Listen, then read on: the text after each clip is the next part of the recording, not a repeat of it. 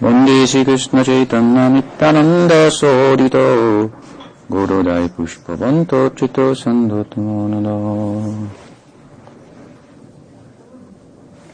The song that we sang just uh, moments ago in glorification of Bhaktisiddhanta Saraswati Thakur is, of course, a very famous song that was composed by Om Vishnupad Sri Bhakti Rakshak Sridhar Goswami Maharaj. It's quite well known throughout amongst all of the disciples of Bhaktisiddhanta Saraswati Thakur and their disciples and their disciples and so on. And if, uh, while while chanting it, it came to mind, to my mind, the, the first time that that my Guru Maharaj, his disciples, the first time that Prabhupada's disciples heard the song about Prabhupada, and uh, it was at an occasion of their being accompanied by Prabhupada Bhaktivedanta Swami to the mat of Srila Bhakti Rakshak Sridhar Goswami Maharaj on the occasion of his Vyasa Puja. Prabhupada took his disciples there to sh- show them how the such a thing is observed. And at that time, Akinchan Krishnadas Babaji Maharaj was, was present, and he was singing this song. And after he sang this song, then he chanted Jai Prabhupada, Jai Prabhupada, Jai Prabhupada, Jai Prabhupada.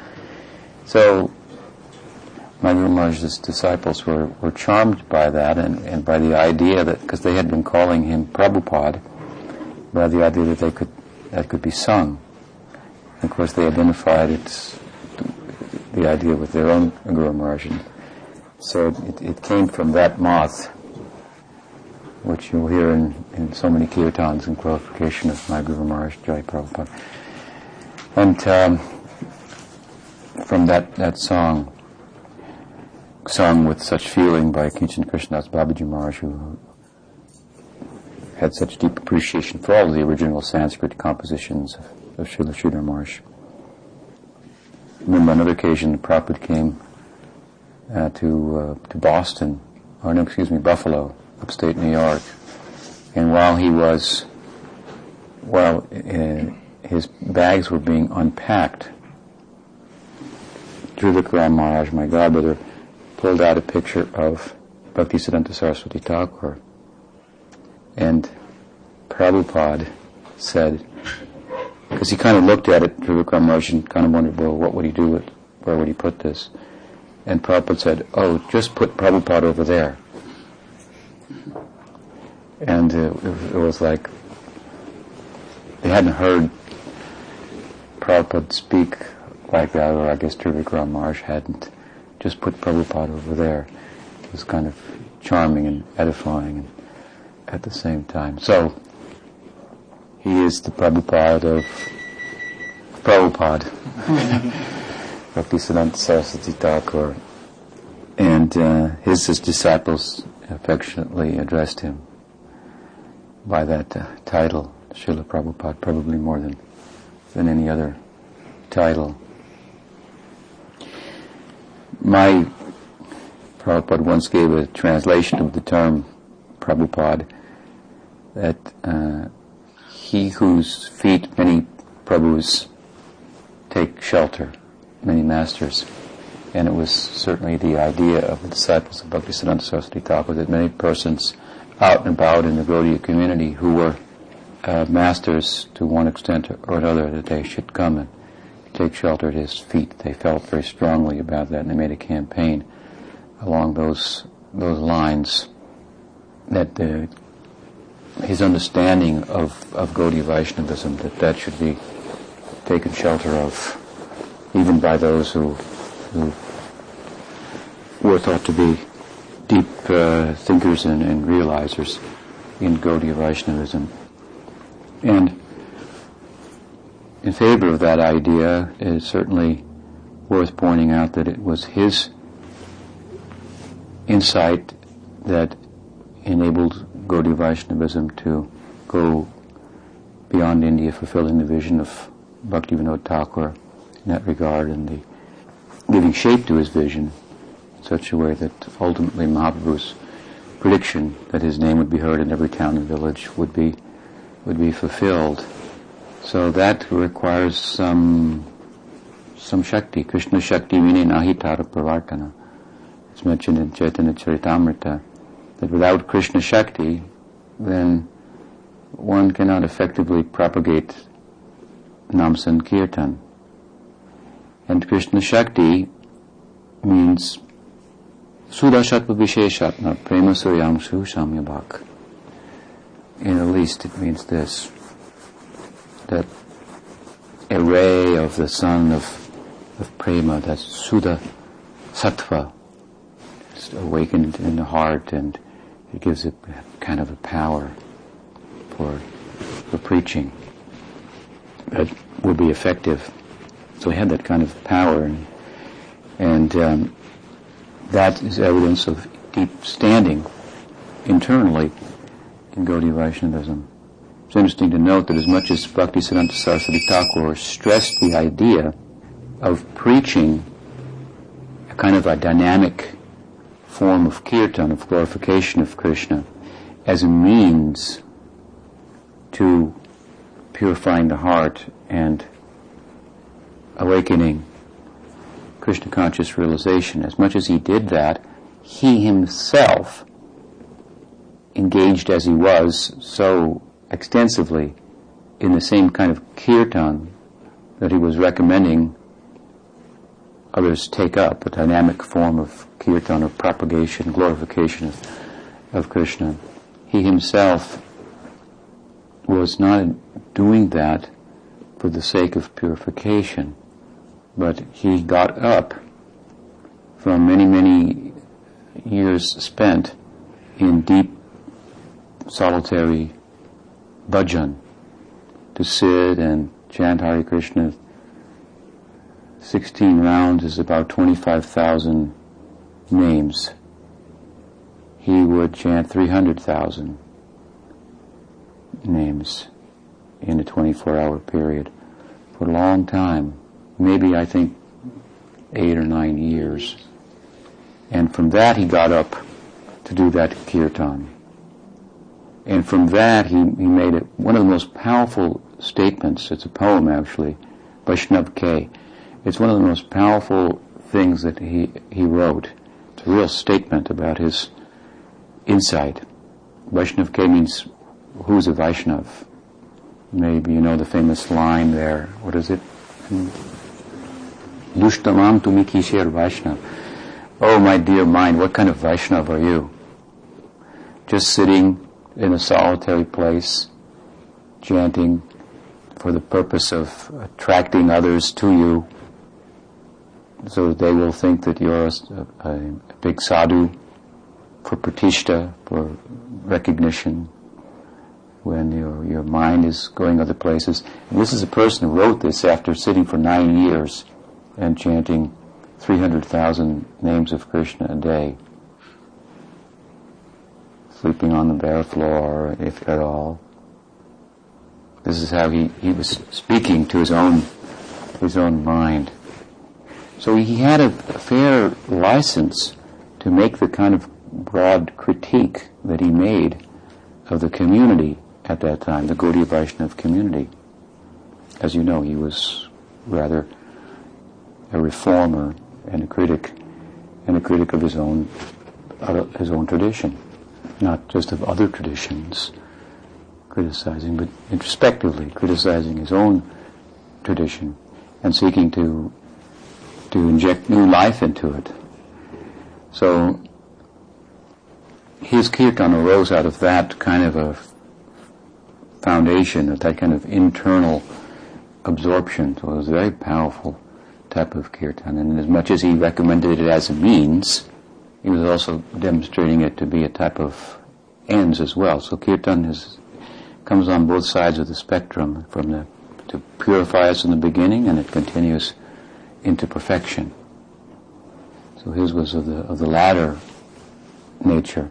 And he took that kirtan widely and he advocated his followers participate in that as I say, as a, as a means to internal spiritual experience and spiritual life. And in doing so, he took himself from the position of a Paramhamsa who can just sit like that and chant for years and indefinitely and put himself in the position of a yati or a sannyasi, a parivrajak for traveling and preaching. It's interesting because he's sometimes, he might be thought to be proud because of his voicing a critique, as he did by by others who would call for Trinadapi Sunicena, but he had a dynamic idea of, of all of this, what was humility, and and it was a it was a humble position that he took actually to to put himself in the position of being a, crit- a critic of his own own tradition, to take the role of a sannyasi and be involved with all the. In his of course, he had a dynamic idea of sannyasi also, interfacing with the world and and things that were ordinarily would would be considered mundane and employing them in Krishna's service and all. He was taking himself from a higher position to a lower position to shed light on how high that position of of the stalwarts, the Rup Sanatan Goswamis who would sit and do bhajan like that, Haridas Thakur, for example, how high that really was. He sometimes characterizes not wanting to speak about higher topics, but he wanted to speak about how high the topics were, how high the ideal of Gaudiya Vaishnavism was. That's what he wanted to put emphasis on. Because as much as we can get a sense of that, how high that is, that will give us good standing in terms of going there.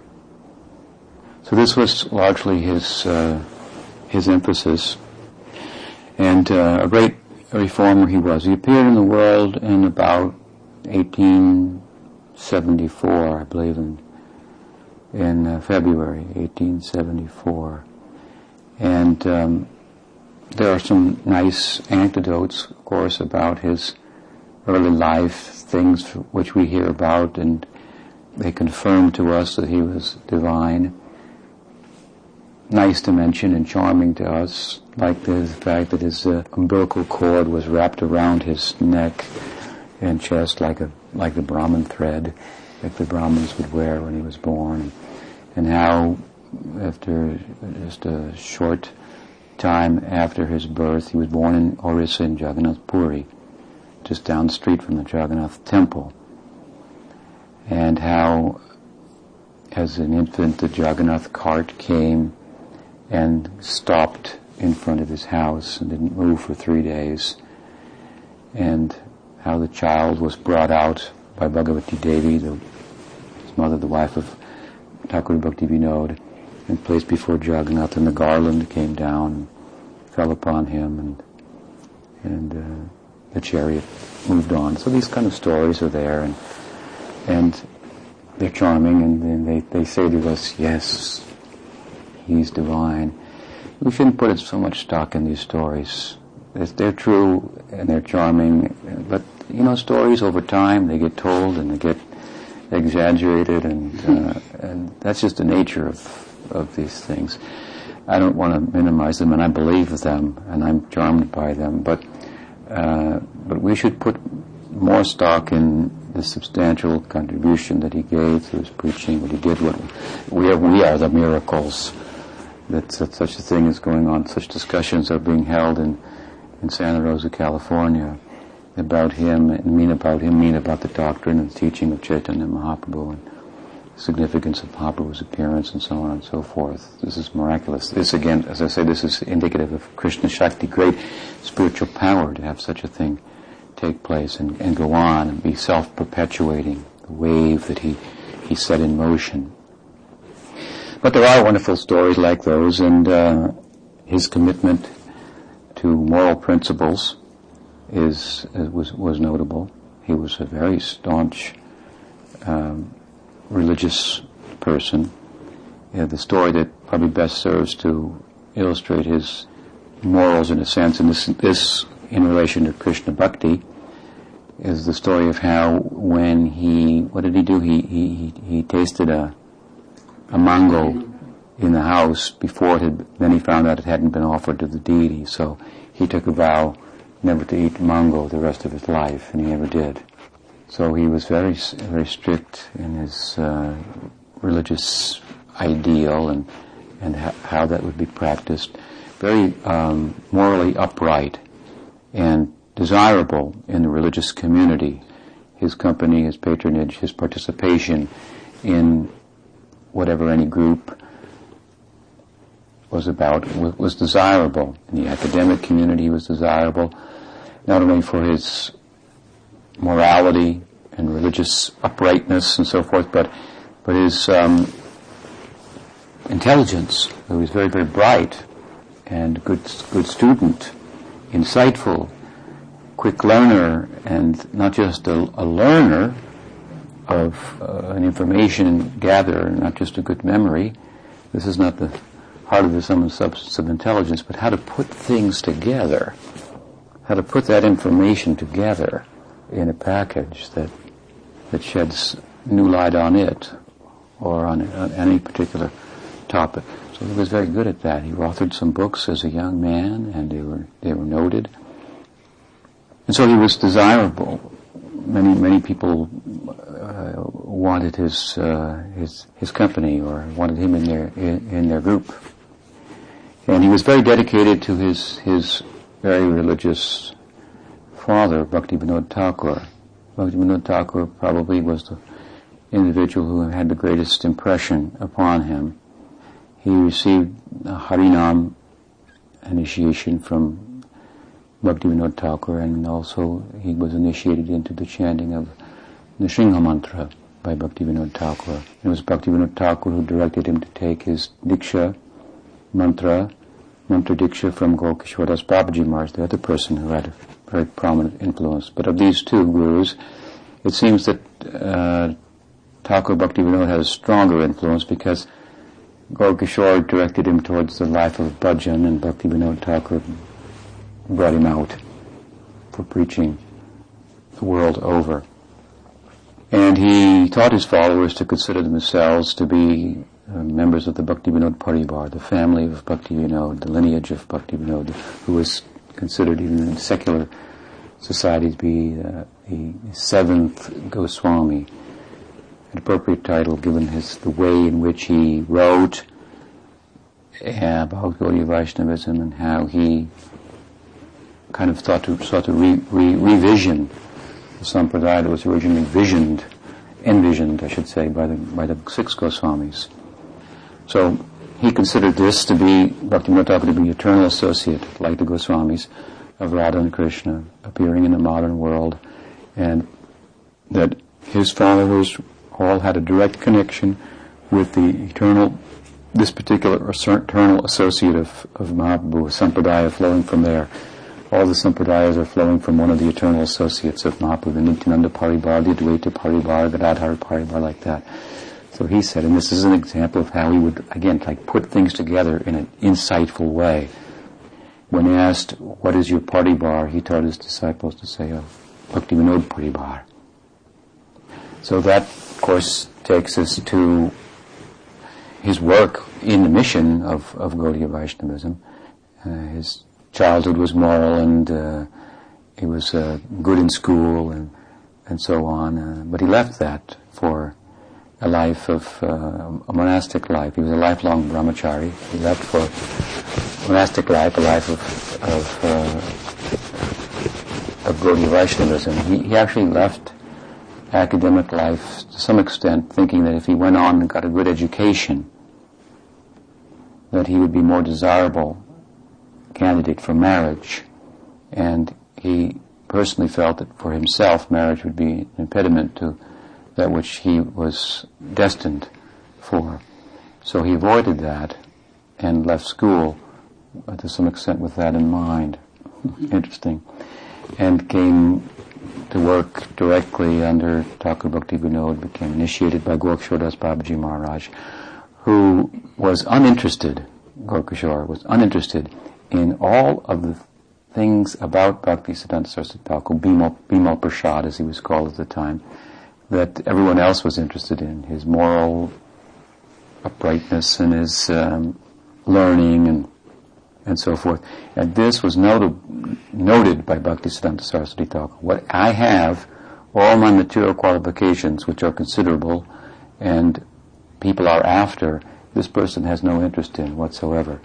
So he could understand that uh, by that reasoning that he has something very valuable himself, and I want that. I'm prepared to be a servant uh, of the dust of his feet to get that. And with some, apparently with some effort, considerable effort on his part, he finally did achieve that shelter of Gaurkishore Das Babji Maharaj. And so his life then as a, as a Gaudiya Vaishnav, Bhaktivinoda Thakur wanted him to carry on his mission, which the mission of Bhaktivinoda was envisioning Gaudiya Vaishnavism as a modern, interfacing with the modern world, as India itself was just beginning to do. And that was a big, uh, that's a big task, an ongoing task. And that's what Bhaktisiddhanta Saraswati Thakur was, was about in terms of his identification with Bhaktivinoda Thakur's desire. And so he, after the disappearance of Bhaktivinoda and Gaurkishore Das Babaji Maharaj, he formed his mission, Chaitanya Math, Gaudiya Math, and its, its different branches. He wasn't that much of an organizer himself. He was a Brahmin type, although not really born in a Brahmin family. Bhaktivinoda Thakur wasn't born in a Brahmin family. Maybe a kind of kayastha. But he was very Brahminical in his temperament and disposition and not a big organizer. But some came to organize what he was about, what he was speaking about. And so the mission formed. And as I said, it was a very uh, innovative type of, of mission. And he made many, many reforms. And he did things that were, were largely un- unprecedented. Things that, that he could find precedent for, but not a compelling precedent that everyone would accept. His institution of the Daiva Varnashram, the sannyas, which is an aspect of that. Well, these things were quite revolutionary in the, in the community of Gaudiya Vaishnavism. He once came, I think the first time he came to Vrindavan, dressed as a sannyasi with, with this, this color, and all the Gaudiyas wore white. Hmm. He came dressed as a sannyasi, and he had two students with him who were dressed in black with like priest collars, like a priest wears a collar. Really? Yeah. And there's pictures of that in India. And black hats, like Nehru hats. And this was uh, how he came to Vrindavan to uh, interface with the with the uh, the Gaudiya Vaishnavas there, and they they found him to be uh, how do you say um, he wasn't properly dressed. they couldn't identify him as a Gaudiya Vaishnava due to his the packaging in which he had appeared, and they took umbrage with the packaging, actually, and, and much that went went with that whole idea of interfacing with the modern world and repackaging Gaudiya Vaishnavism and re- rethinking that and and so on, so forth.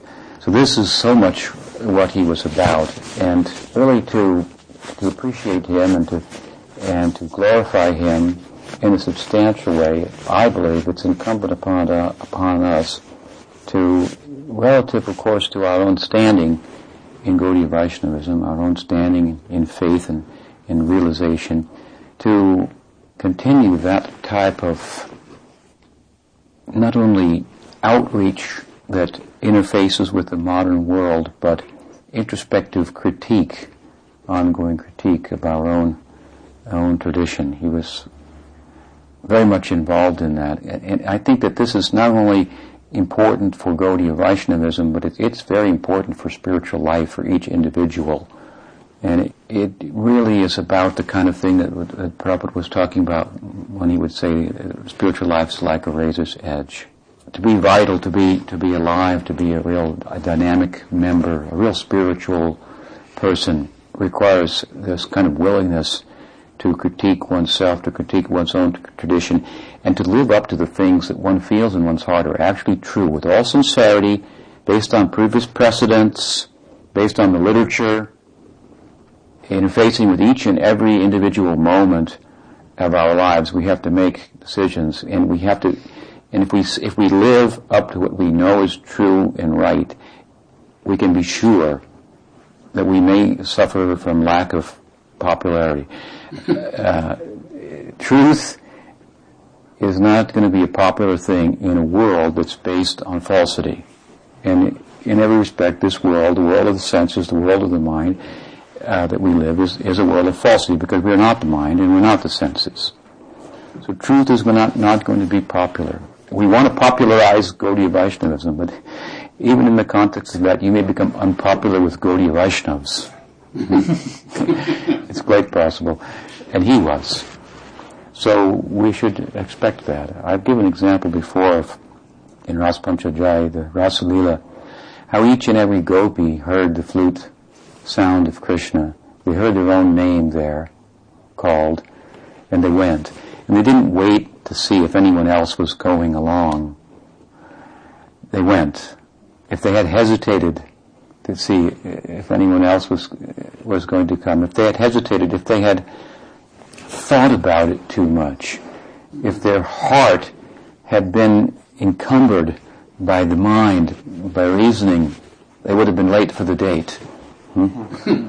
with, uh, uh, with eternity and the fulfillment of their highest prospect. So we have to follow our heart. We often hear Guru, Sadhu, Shastra. This is the legal kind of threefold criterion that has to be brought to bear before we do anything. Is there any precedent by Guru, by Sadhu, by Shastra? And that, that's important. But there's a fourth topic also. It said, Sadhu Shastra Guru Lokya Chitete Koryaikya. So what the Guru says, what the Sadhu says, what the Shastra says, and how Chitte Koryaikya, how, how our heart responds to that. That's really everything. Because we're not going to join this out of some law. Somebody just comes from India and says, whatever the Guru says, whatever the book says, whatever the Sadhu says, you have to follow that. Who says? says who? respond. But because it impacts the heart in a particular way, you respond. So much as we might say, and we may have said and told it to others and said it to ourselves, oh, follow the heart, that's Maya. You have to follow Guru, Sadhu, Shastra. Your heart may tell you so many, there's some truth to that. But there's also some truth to this idea. You have to follow your heart. In relation to Guru, Sadhu, Shastra, you think of all those things, you reflect on it, what does it mean to me? How does it affect my heart? And have to go accordingly. We have to make our way like that.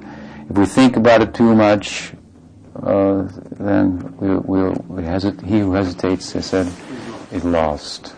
Or auspicious, as the Bengali saying, what is that? Should be done immediately. So there's some scope for that, some balance between that and angels, was it fools tread where angels where angels dare to tread. So to make some balance between that. But hopefully our heart is, is, is, activated and our hearing and chanting is not just a mechanical exercise. We give our heart in our spiritual practices and so something should come there, some sense of where to go, how to go, how to proceed, what's right, what's the right thing to do and to embrace that, and it will often, more often than not, be clear that that won't be the popular thing to do. Hmm?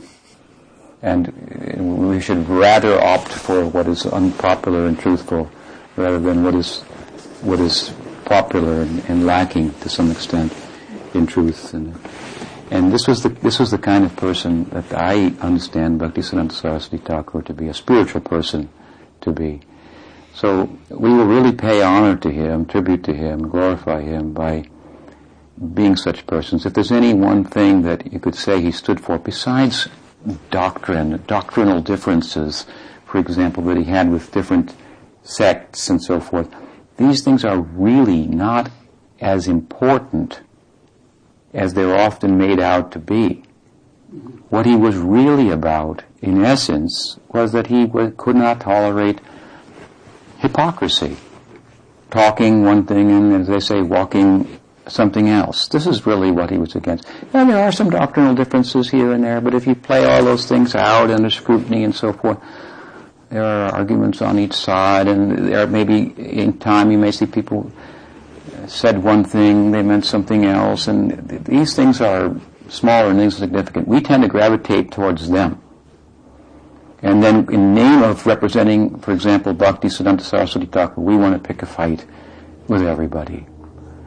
In every other lineage, in, in, these days, even within our own Gaudiya Saraswat uh, lineage coming from Bhakti Siddhanta Saraswati Thakur. This to me is the very antithesis of what Bhakti Siddhanta Saraswati Thakur embodied. Uh, that may not be popular to say that, I, but uh, this is my firm conviction. Just to quote things from a hundred years ago that were said about a Babaji or this uh, detail of the doctrine and, uh, and, so forth. Not that those weren't living and valid, invalid arguments at the time to, to apply them now in other circumstances to other people who might have been be affiliated with the same lineage a hundred years later, uh, and to draw lines like this and puff our chest and say we are the followers of Saraswati Thakur is, is, is, is to me to misrepresent essentially what he's about. I don't mean to minimize certain doctrinal differences and and whatnot, and we should be clear on what those are. But essentially, he was um, he was a unifier, really, more than a, a someone who sought to um, polarize. Polarizing may be a stage towards unification, but it's not the goal in and of itself. Or to see there's a goal in, in polarizing. When you polarize, some light is shed on the point that you want to make. Just like in terrorism, there's a kind of a polarization that create that, that they seek to create by making such a profound uh, statement, killing innocent people. You get their attention, and maybe they think that, well, such people involved in terrorism, that they have no voice.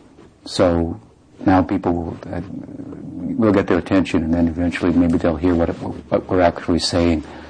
There's a reason that we're so irritated, and so that we're prepared to do such things, something like that. But polarization in and of itself is, isn't, isn't the goal. It may be, a, it may be a, a step that someone determines at some point should be taken for the sake of, of unity and deeper understanding and spiritual community. After all, Gaudiya Vaishnavism is, is, is meant to make everyone happy and uh, it's for uh, the, the, harmony, really, that Vrindavan is all about.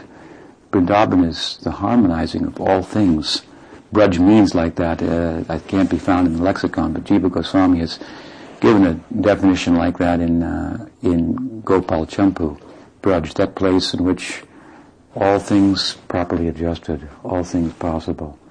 It's practical. I mean, to take the extreme example of the gopis' love, we were mentioning it previously, how they all went.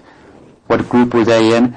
When they came to the Vrindavan forest under the uh, Purnima, they found others had come, not waiting to see if anyone else would come. That's the group they were all. We want to be in, in that kind of group. And it could be officially from this family, officially from that family, whatever may be the case. We want to be in a dynamic, living group of real spiritual uh, Gaudiya Vaishnavism. So, Braj is, means, Jiva Goswami said, harmonizing all things. So to take that example, that, that, to leave the parakia is what I mean, to leave one's um, husband for another man, to harmonize that concept. It has its application in Vrindavan. I mean, it has nothing to do with that mundane sense, but the concept still nonetheless is, is applied. All things harmonized. All things possible. Bhaktisiddhanta Saraswati Thakur himself said that religion means proper adjustment just to tweak it, put a particular spin on it, and oh, that that's it. this is so. Vrindavan is a particular spin on on existence, and it's very happy and very very charming. So the mission of the Vrindavan, uh, which was the mission of Bhakti Bhaktisiddhanta, the Vrindavan conception, isn't really ultimately a polarizing mission. It's a harmonizing mission.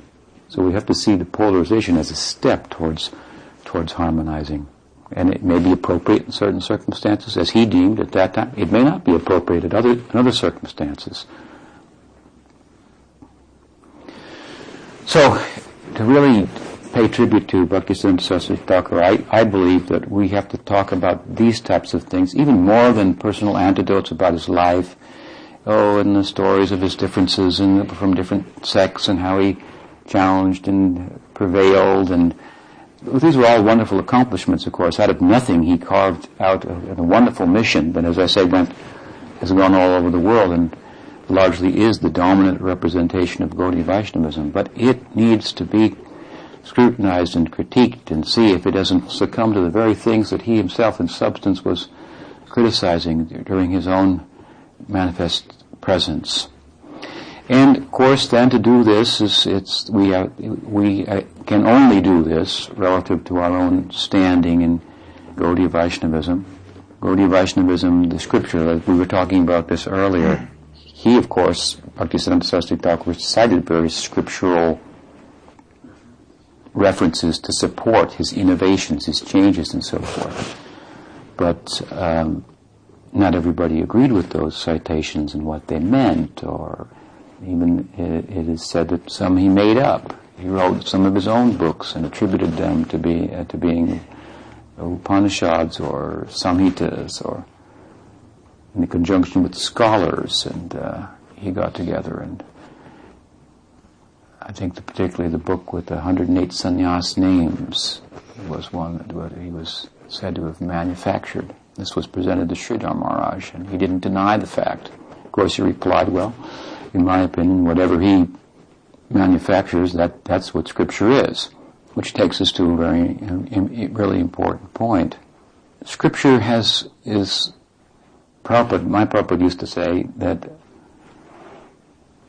I just say that for lack of a better way of saying that. it's all everybody's Prabhupada and both are my Prabhupads, but you understand the, the, the dilemma. But Prabhupada, he used to say that um, scriptures were like the law books. So if you go to court and you cite the law books, as an attorney, you tend to win the case more than if somebody just says, I think, I feel, and it's in all my heart, Your Honor, he's innocent. if you say, well, according to the law book, you know, according to the the, the, the, record, which is what the law book is, it's a record. In 19 such and such, the law stated this. And in 19, in 18 such and such, the law stated this. Taking these two precedents and applying them to the present circumstance, I say that he's he's not guilty for these reasons. That is what goes on in the court of law. So what, what that means is that the law books are, as much as that analogy at first sounds very rigid, the law books, it's written in the books, it's there. So if you can cite, if you can establish what you're doing with a, with a, if you can reference it to the law book, then you're law abiding and, and you're within the law. But you might even question, do we even want to be within the law? Only relatively speaking, we do. In as much as spiritual life will arise out of ethical and moral Ethical and what? Ethical and moral, you know, nami yamaniyam in the yogic context, uh, foundation.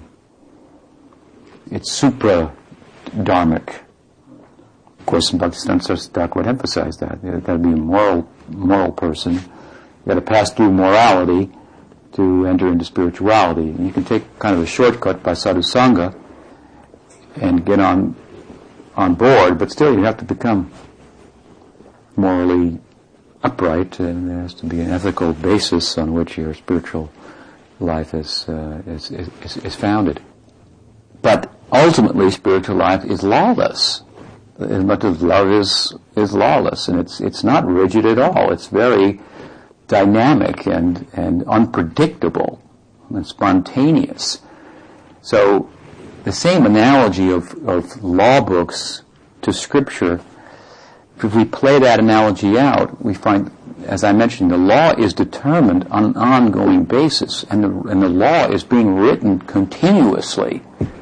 So Prabhupada said, the scriptures are like the law books, so just take it like that.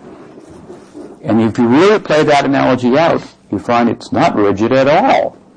All of a sudden it's like, whoa, uh, it's very disconcerting. In the beginning it's rigid and you get to grab on and it makes sense. The book says this, scripture says it like that, it all works. So, okay, that's beginning. But scripture is, has, there's three levels in, in one sense of scripture, scriptural understanding. First is literal. So there's a literal understanding of scripture. So we'll come in touch with that. That will make sense to us as much as we're in touch with a person who's living beyond the literal conception, beyond the cognitive, uh, cognitive, psychological level of the scripture. A person who's on the level of uh, what we call uh, interpretive level, sahridayam. Vishwanath Chakravarti Thakur, uh, I believe, uses this term. Sahridayam is a rasic term from Rasic Shastra. It means sympathetic heart. Who has a sympathetic heart? He's, he means has a rasika. He can taste. He has sympathy for the subject. His heart is sympathetic with the subject. Then he can, in, in drama, in art, he can feel what's going on there. He can, he can draw out the rasa, the emotion. And so in spiritual life, who is a rasika, who to the extent that one is, one can, is on the interpretive level in terms of understanding scripture. You see what this means? That person may speak about it on a literal level for our benefit. But the only reason that we're accepting the literal level is because of such a sahridayam such a, such a sympathetic person, such a rasic person is talking about. We're being affected by his or her spiritual standing. And it's causing the thing to make sense to us logically. You take that out, it doesn't make sense. It won't make sense to you to any, any more than the idea that everything's in the Bible, that you meet that guy at the mall or on the street, and you go, you don't want anything to do with that. Everything in the Bible it says it right here. I am the way, the truth, the light. No one cometh to the Lord except by me. How seriously do we take that? Or any tradition that has a fundamentalist representation, we don't take it seriously. But we tend to identify with the fundamentalist level of interpret level of understanding of Gaudiya Vaishnavism. And it doesn't, it doesn't always feel fundamentalist to us because because we're involved in it. but if other people don't see it like that, and so you get the argument, well, it says in the Bhagavatam, right? Yeah. Who cares? What dog's an old dusty book? No, it's not an old dusty book. It, it, it's apaurusheya. It has no human origin. It's eternal. And you can make so many, there's some good arguments, some reasonable arguments for the principle of revelation, for comprehensive knowing. Yes for the principle. You can make some arguments like that that would be reasonable, but just to say it's in my book, it says it like that. Why that makes sense to us? Because a person, you can say, on the interpretive level, who has sympathy for the subject, he's spoken about it, and he, he's interpreted it. He's interpreted it according to his heart. His heart is resonating with that subject, Krishna, the principal subject of the of the of the scripture, revealed scripture, our our Vedic scripture, our Bhagavatam. His heart is resonating with, and so he's interpreting it. He, he, it's, it's having a certain meaning to, and he's speaking about from that perspective, often in a literal way, like Prabhupada did. You listen to the scripture; it's in the scripture. Why we accept those arguments is because we're in such touch with such a person. We should understand that point. And then we go and we just give the literal understanding, and we're not that such kind of a person. It doesn't have the same effect on other people. And we start, if we start thinking about it after a while, it doesn't have the same effect on us either. It doesn't make that much sense. It, it's, uh, gosh, there's superstition in there, there's relativity in there, things don't match with modern society and any thinking person. And all of a sudden we find ourselves in some obscure corner and thinking, I got the absolute truth. Why isn't anybody interested?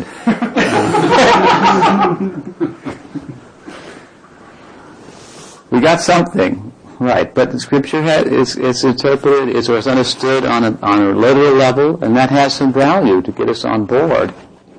And in the connotative, or uh, connotative in this sense means there's a literal meaning and there's another, has another connotation, has another meaning to it also, like a psychological meaning, or it has a philosophical meaning, that verse or that description of that lila that can be taken and applied a lesson whereby I can move in, really in the direction of entering into that that lila, that story, that verse. That's very important. Prabhupada very much in a way presented a very kind of a literal understanding of scripture. And that gets people on board of the whole conception of these books rather than those books and whatever. But it's important that we understand that there are different levels of interpretation or understanding. The, level, the scripture speaks to us in these different ways. Otherwise we'll get stuck at a certain point. And it's very important to come to this second uh, kind of level of understanding that we can, we can draw a tattva, a philosophical principle from the whole chapter or from the verse and apply it in our spiritual practice. But the third level, of course, then that, that is interpretive level where we were talking about this earlier. It's Gaudiya Vaishnavas cite certain verses to support their doctrine. And if you go and look at the context, to get that interpretation, it doesn't fit with the context. But they're speaking from an interpretive level, and what's there, there's no question that these are deep spiritual people. Bhakti Siddhanta Saraswati, Bhakti Saraswati Thakur, Bhakti Vinod, Chaitanya Mahaprabhu, the six Goswamis. They were all on this interpretive level, so to speak. They, so they took the whole body of scripture and they interacted with it on that level in a kind of interpretation of feelings, what it means, came out. A feeling about it. That's what we call Gaudiya Vaishnavism, and it has all this scriptural support. Without understanding that feeling, that interpretive level, then if you go and really look at it, you say, oh, they, they quote this verse to support their doctrine, but it's out of context. You look at it in context, this is what it's really saying. But they looked at it, and it's, it spoke to their heart in a particular way, and it became a precedent, or in Scripture, which really then just becomes an, an academic exercise, so to speak. You understand? To support your feeling from the Scripture for those who that's important to. So this is the kind of thing that Bhaktisiddhanta Saraswati Thakur was doing with his, innovations, his interpretations, his putting together a samhita or, or, or whatever as he was accused of, if he did. When you understand that a person like him is on that level, oh, then there's no, there's no difficulty with that. And there's considerable objective, as I say, evidence to bring to bear that any third party would uh, be moved by evidence to support that he was such a person. And we, as I say, are probably one of the best forms of evidence that this Gaudiya Vaishnavism is alive and well in his place, in his country. And his work and the work of his immediate followers and so forth have made it alive and vital, and it's our work to keep it alive and vital by the very same principle that they did. And the principle is not just being a fancy thinker, don't get me wrong, in a, in a liberal-minded and so forth, but a real, sincere, spiritual practitioner, and to really follow your heart, to really follow your heart. It doesn't take much. If you really, if you pray, you know what to do. You know what you're not doing right, and you know what you should do. It's not a hard thing to figure out. The spiritual life is not complicated. It really isn't. We got thousands of shlokas and hundreds of books and so much doctrine and so forth. It's really quite a simple thing. To move incrementally to the next step whereby you can really understand, to realize. So it's incumbent upon us first and foremost to be real, sincere, spiritual practitioners and take the hypocrisy uh, out of our out of our lives. Hear, listen with that in mind. If here's something that I can put in my place in my life and change it, improve it for the spiritual, uh, to get encouragement even to do what I already know I should be. You don't have to come here for me to tell you what to do. As I say, you, you can know yourself. to get encouragement to yeah to do that. Right, listen to that voice. To do that, and then and, and then there is some place also for bringing your in, in, intellect into the equation of understanding Gaudiya Vaishnavism. This is not something that's meant to be anti-intellectual. It is meant to put intellect in its place. If it takes precedent over the soul, then it's a problem. But if the soul can surface through spiritual practice, certainly it's incumbent upon the soul to employ intellect in its service, in the service of Krishna, and thereby make a presentation of Gaudiya Vaishnavism that has intellectual integrity. I wrote a book many, many years ago. It was the first thing I wrote. Actually, it was a compilation of articles, for the most part, that I had written for a magazine called Clarion Call that we started. This was like 18 or 19 years ago.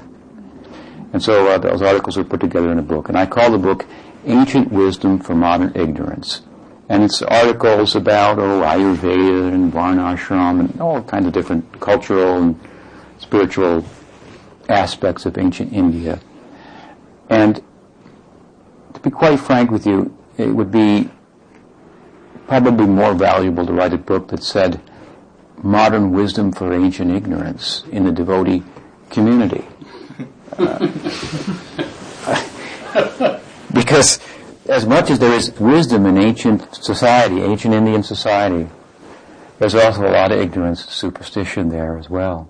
And as much as there's ignorance in modern society, there's a lot of knowledge also mm-hmm. practical insight, knowledge.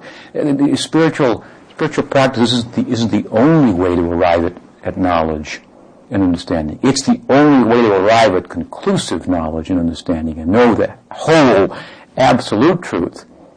But there are other ways of arriving at knowledge using your, your, your senses even, using, you know, if you, if you, if you take your finger and you stick it in the fire, you will get knowledge that fire is hot. You learn through your senses. You can learn, and you can learn through your reasoning power. Also, these things are not thrown out in Gaudiya Vaishnavism. Gaudiya Vaishnava says those things are also means of knowledge. They're not means of comprehensive knowledge. Revelation is the means of comprehensive knowledge. Now, just to go on that point that we talked about earlier a little bit, Scripture is a prominent form of revelation, but the principle is by revelation you can know comprehensively. Not by anything from your side, but by posturing yourself in such a way that that absolute truth which is alive wants to be acquainted with you, wants you to be acquainted with it. Like attracts like. So if we become truthful, sincere, honest, oh, that uh, humble, that's truthful. We're small. That's a fact. then we, we, we attract we, we, the sympathy of reality who choose to reveal itself to us, who show itself dancing. That's Krishna. The heart of reality, dancing, flute playing. That is the idea of Krishna. That reality at its heart appears like that, and and such a such a leela is there. Lila means divine play. We should use our intelligence. We should use our senses, purify our senses, Yes, but knowledge gathered from the senses, knowledge gathered from reasoning, knowledge gathered from the reasoning and the senses of other people, there's a fair amount of that out and about that should be taken advantage of. And as much as Bhaktisiddhanta Saraswati Thakur said things like, we are out, out to conquer the West. Can he say something like that? I mean, he, he, he Western civilization must be crushed. Right? Yeah, Western civilization must be crushed. As much as he said that, if you study his life, you see he was not at all shy, timid to accept something from Western society that had value. He used the Western style toilet. is to use a crude example. It's there at Radhakund, at the house of Bhakti Vinod Thakur. You can go and pay your obeisances to that that toilet. It, it, it means a lot. if you think about it, it means a lot. I, I was very much ecstatic to see that toilet and pay my obeisances to that. Uh, it really illustrates the point that I'm I'm making. One one of the main points that I'm I'm making. He was not shy to take anything from Western society or any society, modern society, that had value. And for some reason, whatever, he found that that had some value. Uh, in fact, there was a lady who, an English lady who wrote a famous letter back home. At, uh, it's available, I think, in, in, in some some Gaudiya Math. I read it once. And she's writing about, of course, India was occupied by the British at that time. She's writing about a Swami that she met. But he was different. And she said, and he even uses a you know British style toilet. This was like a big thing. They were like, other words, he was willing to give on that side. Yeah, you got some valuable thing over here. We, t- we take that. And Prabhupada Bhaktivedanta Swami, my Guru was like that too. I mean, he would talk about the, he would give a Vedic list, Vedic that, and in the Vedic society, women like this, and but how he treated women, how he engaged them was so different from some of the statements in his books about a Vedic society. He had them up doing everything any man was doing. If there was an educated woman, he didn't say, "Oh, that's a problem." Women should not be educated beyond the age of twelve. You know, I mean, he, would take advantage of every ounce of her education and thoughtfulness and engage her accordingly. And this is one example, hundreds of examples of how he embraced he fully embraced modern society and any, any well any any anything that he determined was valuable, and he would uh, discard um, the superstitions from India. The superstitions from India, superstitions from Vedic culture, they have a charm to them too. I mean, we learned as brahmacharis, if you clip your fingernails in the wrong place, thieves will come at night. And, and we believed it. So this is an example of superstition but has a charm to it also. You have to reach a point with these kind of things where you're charmed by them, but they aren't the absolute truth to you. They aren't the, they aren't the thing that you have to tell everybody, that convince everybody in order to make them a Gaudiya Vaishnavism. And if you can find a nice blend, a nice harmony between that, and you're charmed by those kind of things to some extent, then, then it's good because in Krishna Lila they believe that, that kind of thing, you see. This is an interesting point. In Krishna Lila, all those superstitions are there. Women stand in the back, too, in Krishna Lila.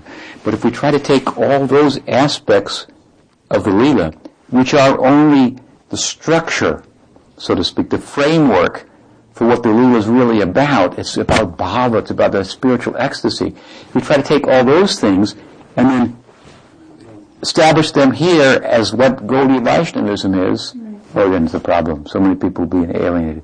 So we have to make adjustment in such a way that the people can come inside. We can come inside with their full reasoning. It would be okay. Go with that. It make, make make some sense and apply ourselves to get that feeling. And then we can be charmed by all those details, and it's not a problem, and we'll, and we'll be in the lead of Krishna. So this takes. Uh, this is what uh, some of what's involved in being really dynamic spiritual uh, practitioners, representatives of Gaudiya Vaishnavism, the great lineage of Chaitanya Mahaprabhu, and within that, the great lineage of Bhaktisiddhanta Saraswati Thakur, we like to call the Gaudiya Saraswat Sampradaya. So I implore you that on a day like this, we are brought together to pay tribute to Bhaktisiddhanta Saraswati Thakur, that you will think about these things and forgive me for not telling every story that you've already heard uh, a thousand times, every anecdote and, and every way in which he spoke bombastic words and turned the sampradaya upside down in, in, in, in those days. Bhakti Saraswati Thakur Prabhupada Ki Jai. Any question? I, I felt myself in a sense of being like a satellite to my direct experience of the world. Um, even my sensory experience was estranged. And I, I've met lots of people like that who grew up, grew up in the situation that I did. Mm-hmm. So to them, when you go talk philosophy, you know, to them, or it, it makes perfect sense to, you know, many other people, it just kind of goes in one ear out the other and doesn't have a chance of even passing through the heart. And even if it does, they wouldn't even know it because they're nowhere near their heart. So how to bring a person first to that place of being in their heart where they have a chance of saying, okay, how does this feel in my heart? And then from there they can start making progress and accepting this and accepting more. Is that clear? Yeah, well, I think that if, if you know people like that or you perceive people to be like that, then obviously you don't uh, just start quoting the scriptures and telling them philosophy. Uh, mm-hmm. Like um, you just make friends with them and you be be kind. You, you show jivadaya. Bhaktivinoda Thakur said the essence of dharma is two things: chant Krishna Nam and show kindness to other souls, other jivas. Rather than tell people just to chant Hare Krishna, he, he gave the both. And what is it? Krishna Nam. Uh, Jivedoi, Sarvadharma Sar. So he got both. So we always like to tell people chant Hare Krishna, or uh, at least that was fashionable. Uh, and make sure you told them to chant Hare Krishna. You could just be kind to them, and you could be doing as as as good, or perhaps more uh, service to them. Because say chant Hare Krishna means, well, like you said, well, what's Hare Krishna? What's the scripture? What's all? You may not be in a position to to um, appreciate all those things. So, show kindness to such people. That should be a byproduct of spiritual culture. Show brotherly love, sisterly love, to show kindness to other living beings. And that may mean different things. It may mean sometimes being with people and just, um, you know, you get a lot of these preacher types that are just like really guarded and you get a sense like they're just waiting for you to stop talking so that they can give you some more philosophy and they look a little un- uncomfortable in a normal kind of setting. They've always got something to to, to say, and, and but they don't always be as much as as what it is they have to say. And uh, a being person, like like take Prabhupada for example, when he lived with the but the, what were they called? Uh, uh, was that Butler, Pennsylvania, with that family, the Agarwals. You know, you look at it, he's picking up the kid and all like that, you know, and and uh, yeah, he wasn't he wasn't like giving him Bhagavatam lectures and telling him you shouldn't cook this, you shouldn't do that, and you know, he was just living there, he's cooking for himself, and and he was they were very charmed by him, but he he could see they weren't.